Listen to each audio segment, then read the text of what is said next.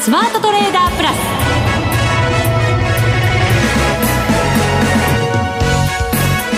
全国のリスナーの皆さんこんにちは。内田まさです。この時間はザ・スマートトレーダープラスをお送りしていきます。この方をご紹介しましょう。国際テクニカルアナリスト福永博之さんです。こんにちは。よろしくお願いします。よろしくお願いします、はい、さて今日はマーケット304円安で終わりました。ほぼ安値今日のそうですね、まあ、昨日までは非常にこう、快調に、はい。えー、月火水という形でこう上昇してきていたんですが福永さんのね心配をよそに。いやいやいやいやまだ心配してますよ。そうかなと思ってきましたよ今日は、えー、であのー、まあ木曜日ですね、まあ、先週まで木曜あそう先週の木曜日も安かったんですよね、はい、そまあ、それまでは、うん、あの結構木曜日、まあ、強かったんですけどもえー、1月の木曜日は強かったんですが、ちょっとあの2週連続で木曜日下落と。そうですね、はい、しかも先週は、木曜日が440円ぐらい安くて、その次の日も500円超える下げでしたから。ちょっとね、やっぱりあれあれと思いましたけど。そうですよね。うん、で、まあ今日は、まあ25日線、5日線、まあ5日線のところまで落ちちゃってるっていう、まあ日経平均の方ですけども、はい、まあそういう流れになってますので、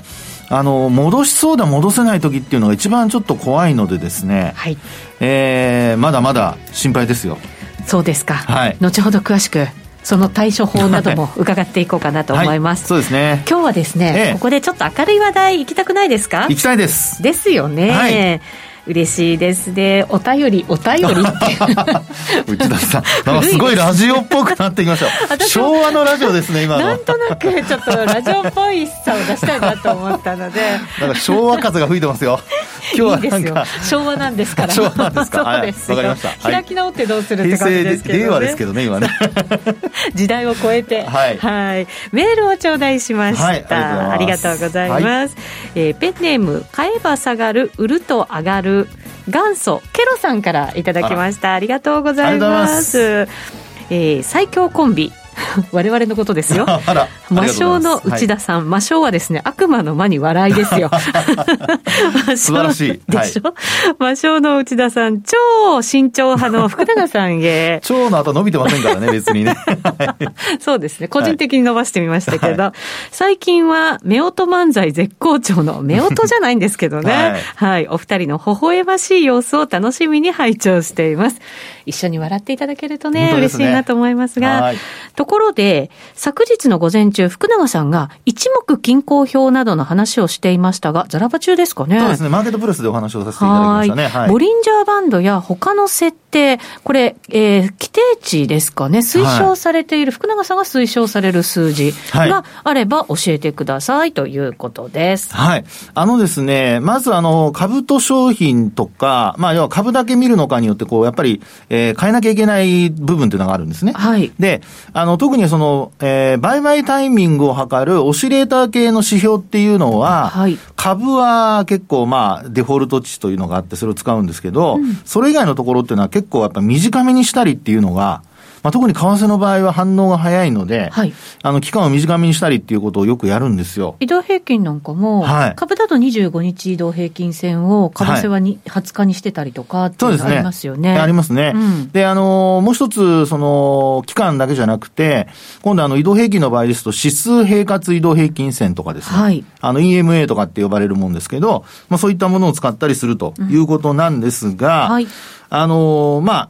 えー、まず変えなくていいものは今、ここに、あの、ご質問にありました日目金庫表はもう変えなくていいと思います。変えなくていい。はい。はい、で、あと、まあ、ボリンジャーバンドをちょっと詳しくお話しするとですね、うん、あの、日足は25日、株はですね。はい。で、為替は20日。はい。で、あと、週足は、えー、26週。株は26週。あ、26週。はい。はい、で、あの、えー、為替の場合はもう週足、月足は使えません。基本的に。もう日押しで、あの、日足でですね、トレンドだけ見てます。はい。はい。で、あと株の場合ですけども、今お話した後、月足ですね。はい。こちらはですね、ボリンジャーバンド、私は9ヶ月を使ってます。9ヶ月？はい。へで、これはですね、さっきもお話したように、株って、あの、20、例えば25ヶ月とか、はい、あるいは12ヶ月とか使うとですね、反応が遅くなっちゃって、判断が遅れるんですよ。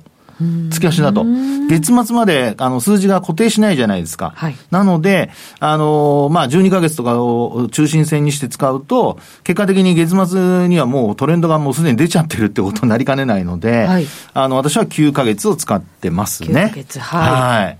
で、あと、まあ、オシレータ系の指標ですと RSI だったら14日を使うとか、うんはい、それからあとモメンタムですと、私は10日。10日。はい。で、あとシグナルっていうのがモメンタムの移動平均線でありますけど、これは3日を使ってることが多いですね。はい。RSI も、まあ、シグナルが表示できるものは3日を使ったりしてますね。はい。はい。で、あと、ストキャスティックスはもうデフォルトですね。うん、も、もともとあの、期間が短いので、それ以上短くすると、あの、まあ、逆にこう、騙しが多くなるっていうことが考えられますかね。なるほど。はい。これが大体皆さんが使われてる、まあ、一般的なものになりますかね。そうですね。はい、今お話したのが、まあ一般的なものになると思います。はい、で、あと、あの、パラボリックとかでも、あの、加速因数とかっていうのがあったりするんですけど、はい、それですとね、0.02。まあ私は0.02を使って見てますね、うん、なるほど。はい。はい。ぜひぜひ参考にしていただければと思います。はい。えー、元祖ケロさん。買えば上がり、下がれば上がる旅。買えば下がりかなこれ。下がれば上がるたび、はい、えー、パソコンの後ろに誰か操作しているのではないかとパソコンの裏を覗いてしまう時があります。今パソコン薄いですからね。ね誰も入らない。ない。ブラウン管みたいになったらね。いやいや、そっちこそ昭和じゃないですか。いやいやいやいや、ちょっとね、懐かしい味を出してしまいましたが。でもね、はい、本当に私も振り返ったこと何度もありますけど、このね、福永さんの数値にしていただくと、はい、どうだ？見てみろと言えるトレードができるんじゃないかと。まずは、あの、使ってらっしゃるツールのね、期間を調べていただくことから始めていただくといいんじゃないかなと思いますけどね。そうですね。はい、で、またこの福永さんのやつも入れていただいてね。そうですね。試しに使っていただけると。とはい、またご質問でもいただければと思います。そうですね。この番組では皆さんからのご意見、質問なども募集しております。お手柔らかに。番組ホームページ、あ、ラジオ日経のホームページですね。すね番組宛てメール送信フォームというのがありますので、そちらからお送りください。もしくはですね、ザ・スマートトレーダープラスのツイッターもありますので、はい、こちらからお寄せいただいても構いません。えー、質問、ズバリ福永さんがお答えします。はい、おお手柔らかに繰り返しになります。はい。それでは進めていきましょう。この番組はマネックス証券の提供でお送りします。スマートトレーダー計画、よーい、ドンさあ、それではここからは福永さんに相場の解説いただきましょう。はい、日経平均株価304円55銭安、28,341円95銭で終わりました。5日線、25日線、なんとか上回ってはいるんですけどね。そうですね。えーあのー、まあ、先ほどから、あのー、まあ、リスナーの皆様にも、超慎慎重派と、あの、呼ばれてしまっておりますが、はい。あのー、慎重なのはですね、あのまあ、タイミングにも、あの、タイミングもあるんですけど、今、内田さんの話にあったようにですね、えー、まあ、冒頭にもありましたが、結構戻した後、うん、高値を超えられなくて、またまたちょっと押し返されてるっていうような、状況の時っていうのは、テクニカル的にはですね、これあの、下げのパターンに入る、うん、そういう、まあ、あの、形になる、その入り口っていうのがですね、考えられるんですよ。やっぱり超えられなかったか。そうですね。しょぼんっていうね、気分になりますもんね。はい、そうですよね。えー、で、あともう一つはやっぱり今、決算発表のタイミングじゃないですか。はい。で、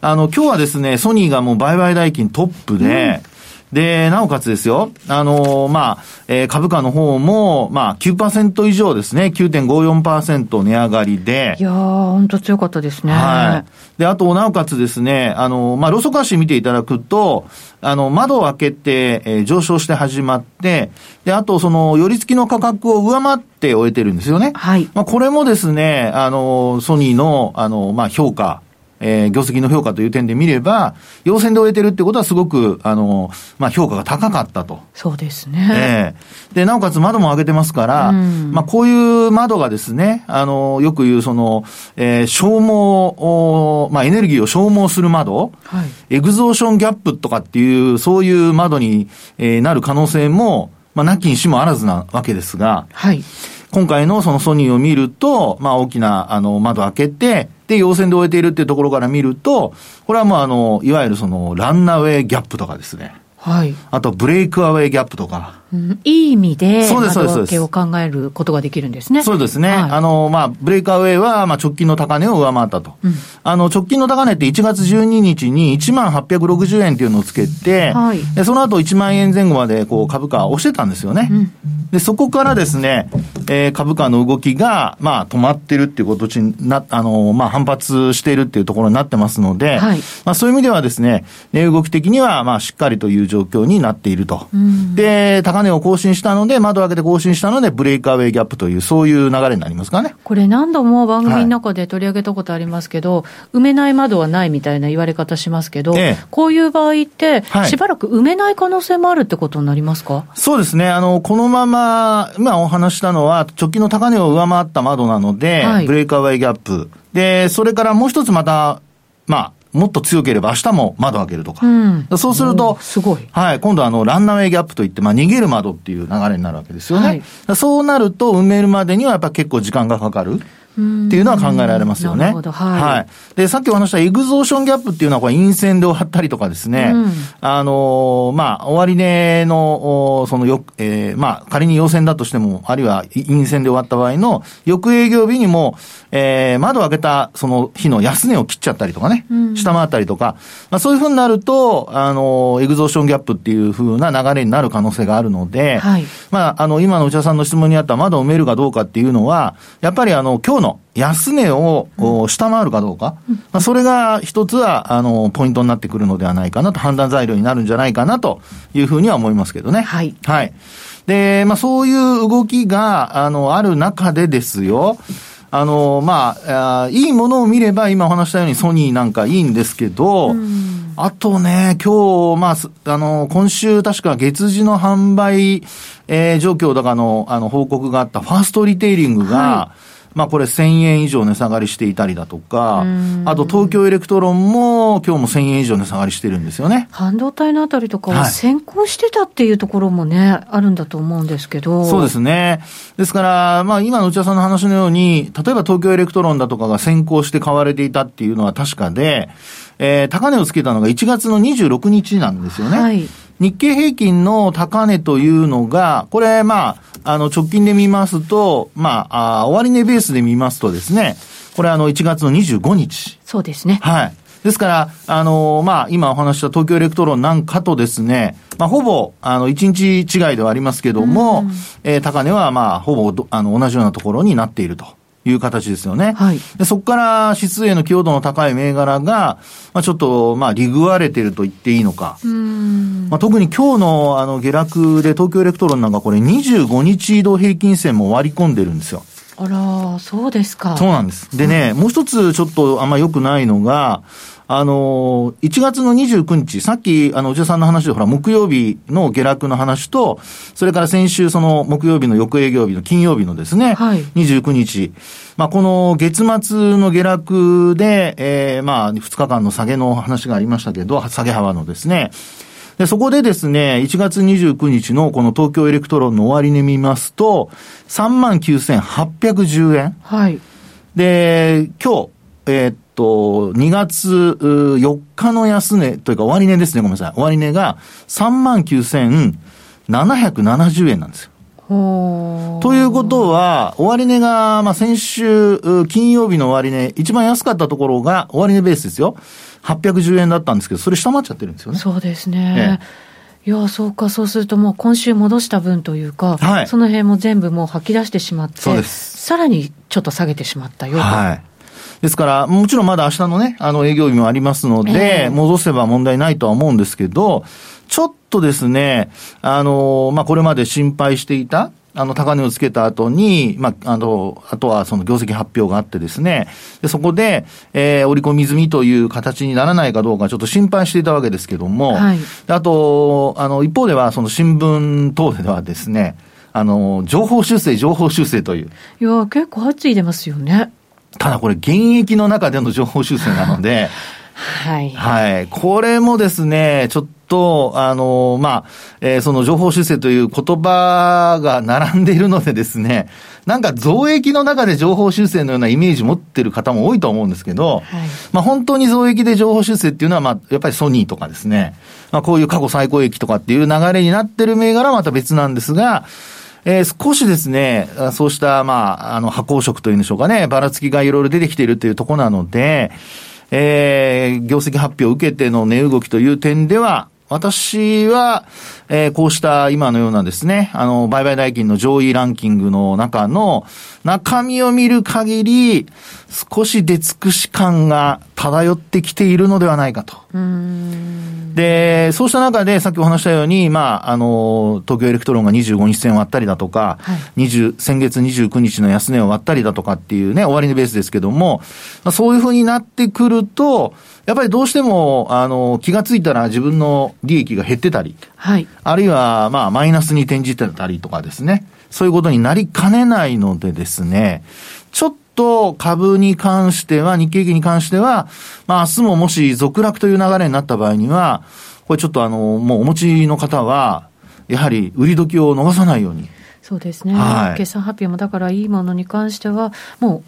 かなり織り込んでしまっていて、はい、出尽くし感もそれぞれの個別でも出始めるっていう可能性があるということですね。そうですね。はい、ですから、まあ、先週ね、内田さんにあの、番組終了間際のところに突っ込まれていろいろいつ頃までとかって 聞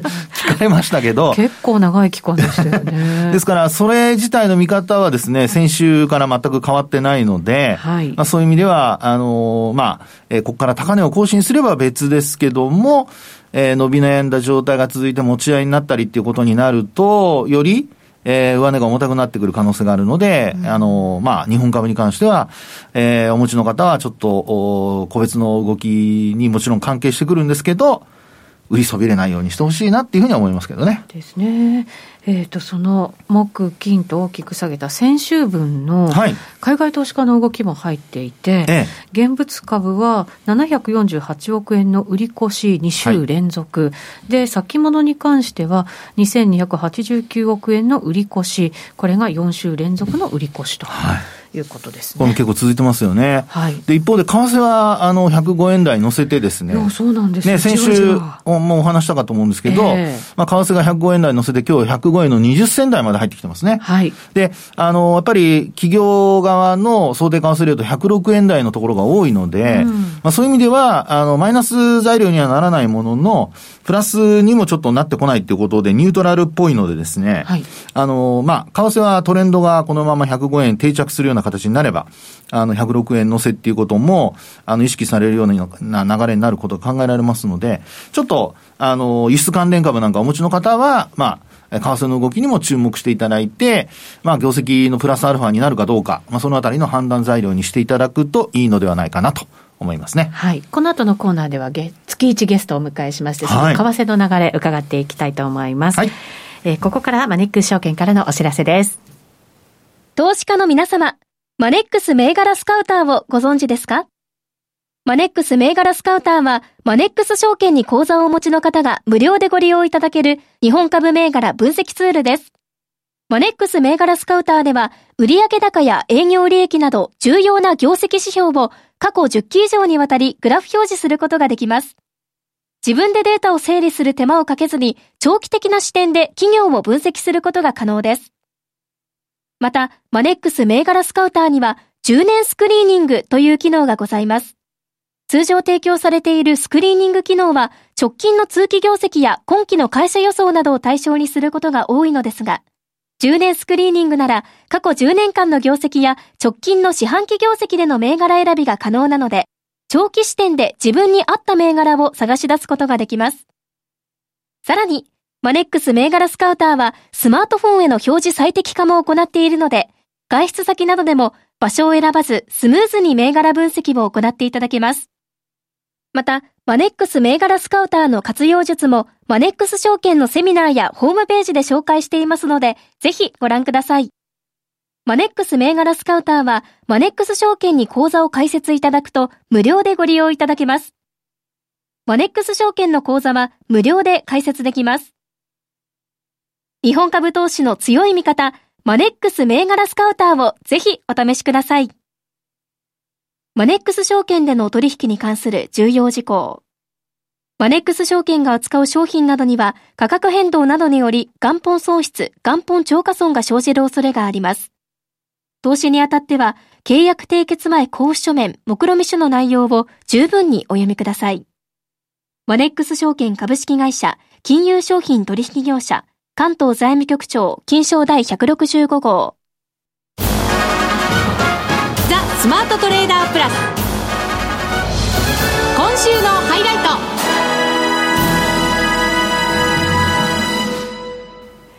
ト。ここからのゲストご紹介します。マネックス証券チーフ FX コンサルタント兼マネックスユニバーシティ FX 学長の吉田恒さんです。こんにちは。こんにちは。よろしくお願いします。よろしくお願いします。お願いします。さて、先ほど福永さんからも話がありましたけれども、ドル円が105円台に乗せてきて、今、まあ大体30銭ぐらいまで来てるということで、えちょっとスルスルっと流れが変わってきた感はありますよね。そうですね。もうあの一つはテクニカルですよね。テクニカル、はい。あのこの番組月1回出させていただいてますけれども、前回とかでもお話してますけれども、ずっともう半年以上、去年の6月以降って、あのドル円は90日移動平均線にこう抑えられるような。超えられない状況がずっと続いてたんですけれども、はい、その90日線があの今だと104円の,、まあ、あの4 5 0銭とかそんな感じで、はい、要するに半年以上ぶりにそれを抜けてきたわけですよ。うんであればあの普通に考えるとねあの溜まったエネルギーがあのドル高方向にこう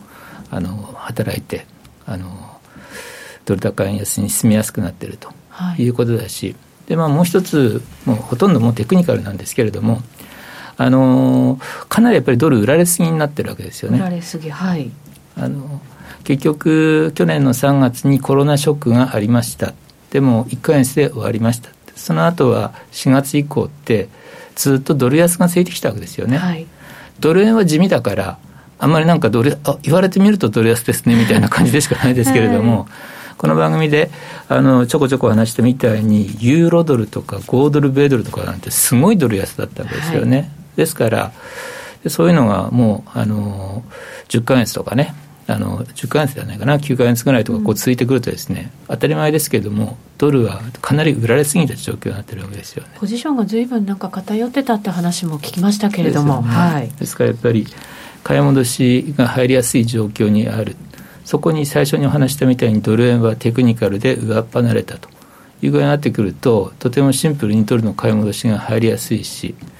でももう一つもう一つも二つもいろいろとあるんですけれども、はい。あのアメリカの金利がすごくやっぱり上がりやすい状況になっていると。一旦調整してまたなんかこうね再浮上してきてるような感じですよね足元は。ご存知かもしれませんけれどもアメリカの金利ってあの代表的なアメリカの景気指標の一つに ISM 製造業景況指数となりますけれども、はい、今週ね発表になってますけれども、はい、月曜日かな発表になってますけれどもアメリカの金利ってほとんどこの ISM 指数と連動してるわけですよね。そうなんですね。とりわけあの名目金利ではなくて実質金利にすると、はい、あのほとんどあのこの ISM 製造業景況指数でこう説明できるような状況がもう5年10年って。途中で例えばこう水準変わったりとかするんですけども、はい、それを除くとほとんどあの説明できる状況が続いているのでところがそれがまあ、コロナショックで ISM 指数もビュビュンってすごい下に触れて今度上に戻ってきてみたいな感じで大きく動いたので V 字回復みたいな形にはなりましたね。今ものすごい乖離してるんですよ。ISM 指数とアメリカの実質証金利が今すごく乖離していて。乖離している。はい。ただ基本は今お話したみたいにアメリカの金利っていうのは ISM 指数で決まる ISM 指数が今あの示唆しているアメリカの実質長期金利っていうのは1%なんですよ。1%はいアメリカのあの実質長期金利っていうのは、まあ、名目金利からインフレ率を引いているのでここで僕が使っているインフレ率っていうのはあのコアの CPI 上昇率とかそんな感じなんですけれども、はい、でそれは今だと足元だと1.6%とかなわけですよ。1.6%はい実証金利は名目金利からそのインフレ率を引いたものだからその実証金利が1%ということは名目金利にする場合にはインフレ率を足してやればいいわけですよ。はい、1足す1.6だから要するに ISM 指数が今示唆しているアメリカの10年債利回りっていうのは2.6%ですよって。ここ驚くところですよね。え？ー、だってまだ1%ちょっと超えたぐらいですからね、はい、そうですね。ぴったし2.6%にならなくても今の話からするとですね ISM 指数が示唆しているのはアメリカの金利は急騰暴騰するリスクを持ってますよと。あの金利、今1%ちょっと超えたぐらいだから、まだ大丈夫でしょうって言ってましたけど、これ、2.6%ぐらいとかになってくると、どうなんですか、アメリカのその、まあ、経済に与える影響っていうのは、かなり大きくなってくるって考えられるんですか？そうですよね、あの相当、この間の株高って、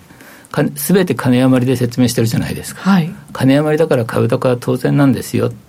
低金利なんだから株高は当然なんですよ